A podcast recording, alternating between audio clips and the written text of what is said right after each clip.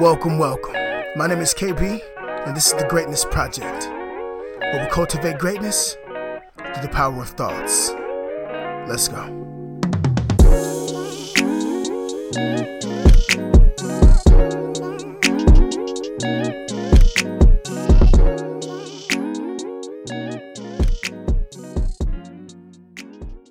Welcome, welcome, my greatness fam. My name is KB. This is the Greatness Project, and as always, thank you for listening. I want to start this episode off with a question. It's a simple question, but it's a deep one. Do you believe that all life forms thrive to reach their max potential except human beings? Do you believe that all life forms thrive to reach their max potential except human beings? Now, I can't remember where I heard this saying or this quote, but I literally remember laughing out loud when I heard it because, man, it's abundantly true. After I thought about it, it's abundantly true. Humans, for humans to be the smartest, most advanced creature on this earth, we sure do sell ourselves short when it comes to pursuing our max potential. One of my favorite animals is I love great whites, but I love lions also. And when you're thinking about a lion and their culture, if you will, there's no room for a lion not to reach their max potential. There's no room for a weak, timid, half hearted, or unwilling lion. To be quite blunt, if they're not at their full potential, they will die or they will be killed. Lioness will only follow a strong, dominant male. And even the female lions are just as strong, if not stronger as the female lions are the ones who primarily do the hunting, and most of the times they'll have the kill or the prey already taken care of before the male lion even has to get involved. Weak links within a pride just simply cannot exist. And if you look beyond that in the animal kingdom, you just think about animals when they're hunting for food. Do you think they look for the biggest, strongest, most powerful animal they can find to, kill it as, as their meal? Absolutely not. But instead, what they look for is the one that's alone, the one that's just not as fast, or the one that might be a little sick or elderly, or whatever it is. They'll look for the weakest link, the easiest prey they can find. And if you look all throughout the animal kingdom, that is prevalent. The weak gets eaten, and the powerful and the strong will reign until they themselves become weak. So when I thought about that quote, all life forms thrive to meet their max potential except humans. Uh, like I said, I have to say it's abundantly true. Hell, even trees don't stop growing until they're dead. Trees grow a little bit every single day until the tree dies. And I feel like that's true with some of us. I feel like some of us have reached a level in which we're good. We're at a good spot. We're comfortable. And then we just stay there, right? We just vegetate because we're good. We're comfortable. And sadly, on the flip side of that, some of us don't even try. Some of us don't. Some, some of us don't even scratch the surface of our potential and, and our, our our greatness. And that's why I have said, and I will continue to say, without continual growth, we are already dead, just waiting to die. So if you're working a job, let's say if you've been working the same job for a while and you know beyond a shadow of a doubt, like you have no doubt in your mind, you're unhappy, you can't progress in this job and you don't enjoy it, but it might pay you well or it, it allows you to sustain your lifestyle, then you're already dead just waiting to die within that job or within that profession. You see, we spend our lives growing and learning, and it's not just for those who go to school. It's actually something that we do throughout our lives. We learn new technology, we learn new music, we learn new data, we learn new things about ourselves, our loved ones, about society, about life we spend our lives learning. So it's amazing how we pick and choose which areas we want to continue our growth in, but the ones that mean the most to us, the ones that we should be focusing on, which is our professional lives and our personal lives, we kind of neglect those. And for some of you, it might not be your professional life. For some of you, your, your, your neglect to grow might be in your relationship. Your neglect to grow might be in your spirituality and your faith or it might be in your personal relationship with yourself, which is one of the worst ones. Because if you're not willing to grow within yourself and learn new things, discover new things about yourself, then you can only imagine how the other areas in your life you're giving half effort to. Or for some, they focus so much on their professional careers that their personal lives just go by the wayside. Their, their life becomes their profession. Without that profession, they have nothing. They're nothing. So let's just stay with the professional side of things, talking about work.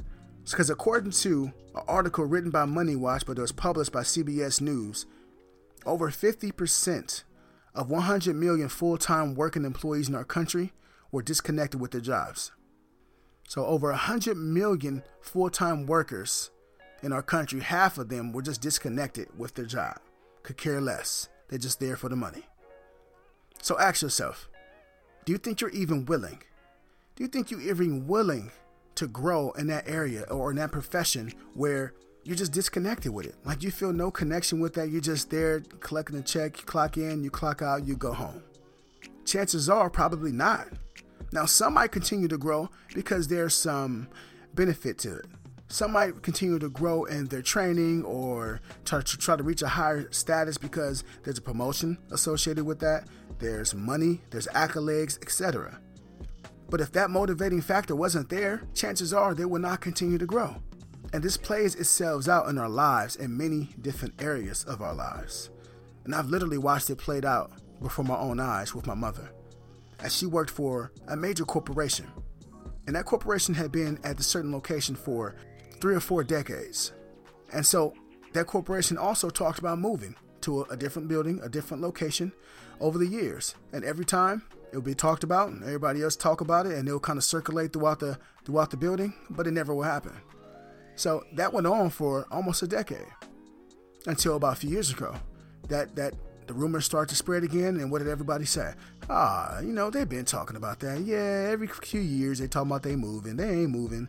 They're not closing down. We're not we're not going nowhere. Everybody felt they were safe. They were good. Well, this time the company was dead serious. This time the company not only shut down their location, they moved it away 45 minutes away. So now everybody who worked, who lived close, had become a commuter. Now, I don't know if you know anything about LA traffic. LA traffic is the wrong place throughout our country that you want to be commuted. It's, it's second to probably New York traffic. So, and that wasn't the half of it. Not only did they move, they laid off everyone and made everyone reapply for their jobs again. So they have an entry level position, which is like a call center position. Most of those people got their jobs back. For those who wanted it, most of them got their job back. However, my mom was a supervisor, and there were 18 supervisors, and they made very good money. So most of the supervisors had been there for over 10 years, had established a good lifestyle, house, cars, mortgage, college fund, retirement, all that. So they laid that position off and they were instructed to reapply and get their position back. But there's a catch. Now, this time, the corporation required that that position, which made all that money, they said, you know what, we're paying all these people money with no degree. So, what they did was they made the supervisors reapply, but this time you had to have a bachelor's degree to get that position. Now, like I said, there were 18 supervisors, right? Only three of them got their jobs back. So, 15 people were negatively affected by that decision. 15 people had to make some serious life choices, had to downgrade their lives, had to move, had to do many different things. And I could just remember one lady in particular calling my mom just crying, just bawling, saying that she just sent her son off to college and he had a partial scholarship and she was relying on her annual income to cover the parts of her scholarship that her son was missing because she figured she was good. And now she's unemployed. So now she has to not only move out of her house, she has cars, she has all these other things situated, and she has a son that she's supposed to pay for college. And we all know college is not cheap. Her whole life was just turn upside down in a matter of a week. And this is why I said, it, and I'll continue to say, without continual growth, we're already dead, just waiting to die. Only three people. Two already had a degree. My mom was fortunate enough that at, a, at an advanced age, she went back and got her four year degree, and now she has a master's. But has she not gone back? My mom literally just graduated one year before that decision was made. She graduated one year before that move was made. Because has she not, she'll be unemployed or she'll have to go back down to the entry level position. And could you imagine that? You're supervising these group of people one week, and then the next week, your company moves, and now if you didn't have that degree, now you're not supervising them no more. You're their coworker. You're working side by side with them. Your your position is equal to them. And chances are, like I said, the supervisors had been there for a while, so they weren't abreast of, of, of the new ways of doing that job. So the people, the very people that you were supervising the week before, now are training you, teaching you how to do that job all over again. And for some, I'm pretty sure that was an ego blow. But the only other alternative alternative is they had no job. Or they find somewhere else that's going to pay them that amount of money, almost six figures annually, with no degree. In this day and age, that's tough. That's very tough. So I want you, great my greatness fam, to think about what areas in your life are you neglecting to have continual growth? Is it your professional side? Is it your spiritual? Is it your personal relationship? Is it your marriage? Is it your your your your parenting? What areas in your life are you not experiencing continual growth? Whether it be due to circumstances that are out of your control, or whether it be to you're just feeling stagnant. Because I know some of us are in that position where we're kind of in a transition, right? We have something good, but we know there's something better for us. We know we're meant to do more. We know we can do more. We know we need to do more. We just don't know where to start.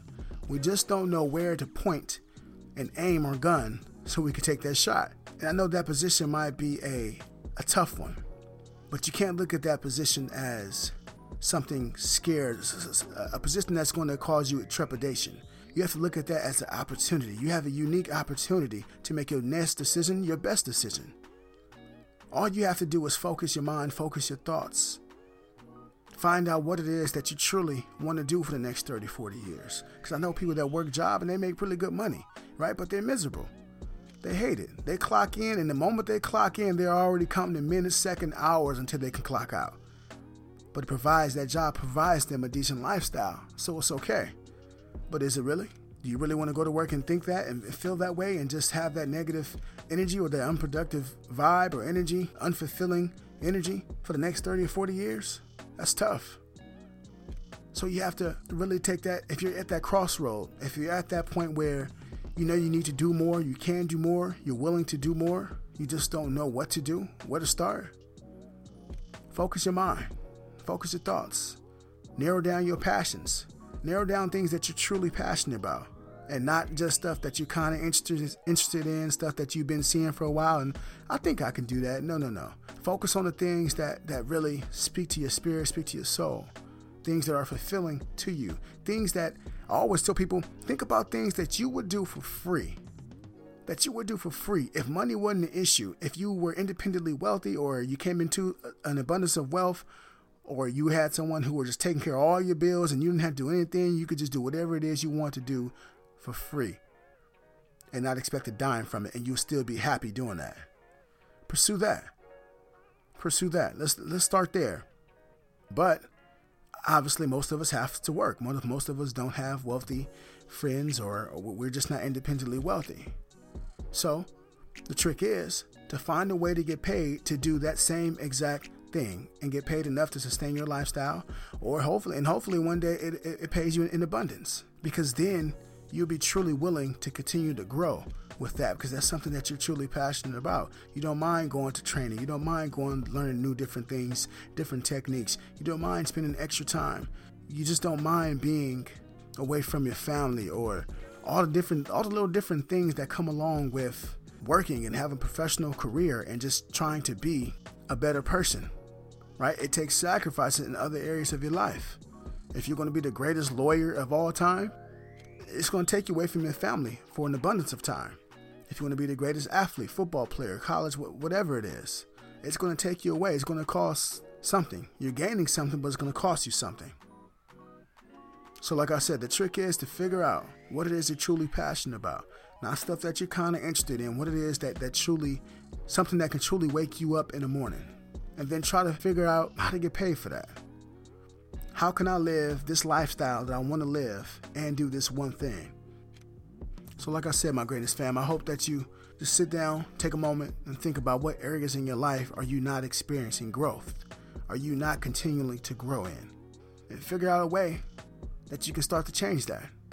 Because we have time, but we don't have an abundance of time. Lord willing, you wake up tomorrow that's the time you need right there. You don't need six months. You don't need two or three years. You, you, you have till tomorrow because the six months and two or three years is not promised. So don't be afraid. take two or three steps back to take five or six steps forward. It might be uncomfortable. Like I said, you might experience some trepidation, you might experience some fear, some uneasiness, some un- uncertainty. But if you're not worth it, if your dreams and goals aren't worth it, then who is? Then what is? So, like always, I'd like to leave you with a quote, and this one will be the one I used twice already in this episode. And it's written by me. Without continual growth, we are already dead, just waiting to die. My name is KB. This is the Greatness Project. I thank you all for listening. Thank you for listening to the Greatness Project. Be sure to follow on Instagram at the greatness underscore project. And remember, thoughts are the genesis of greatness.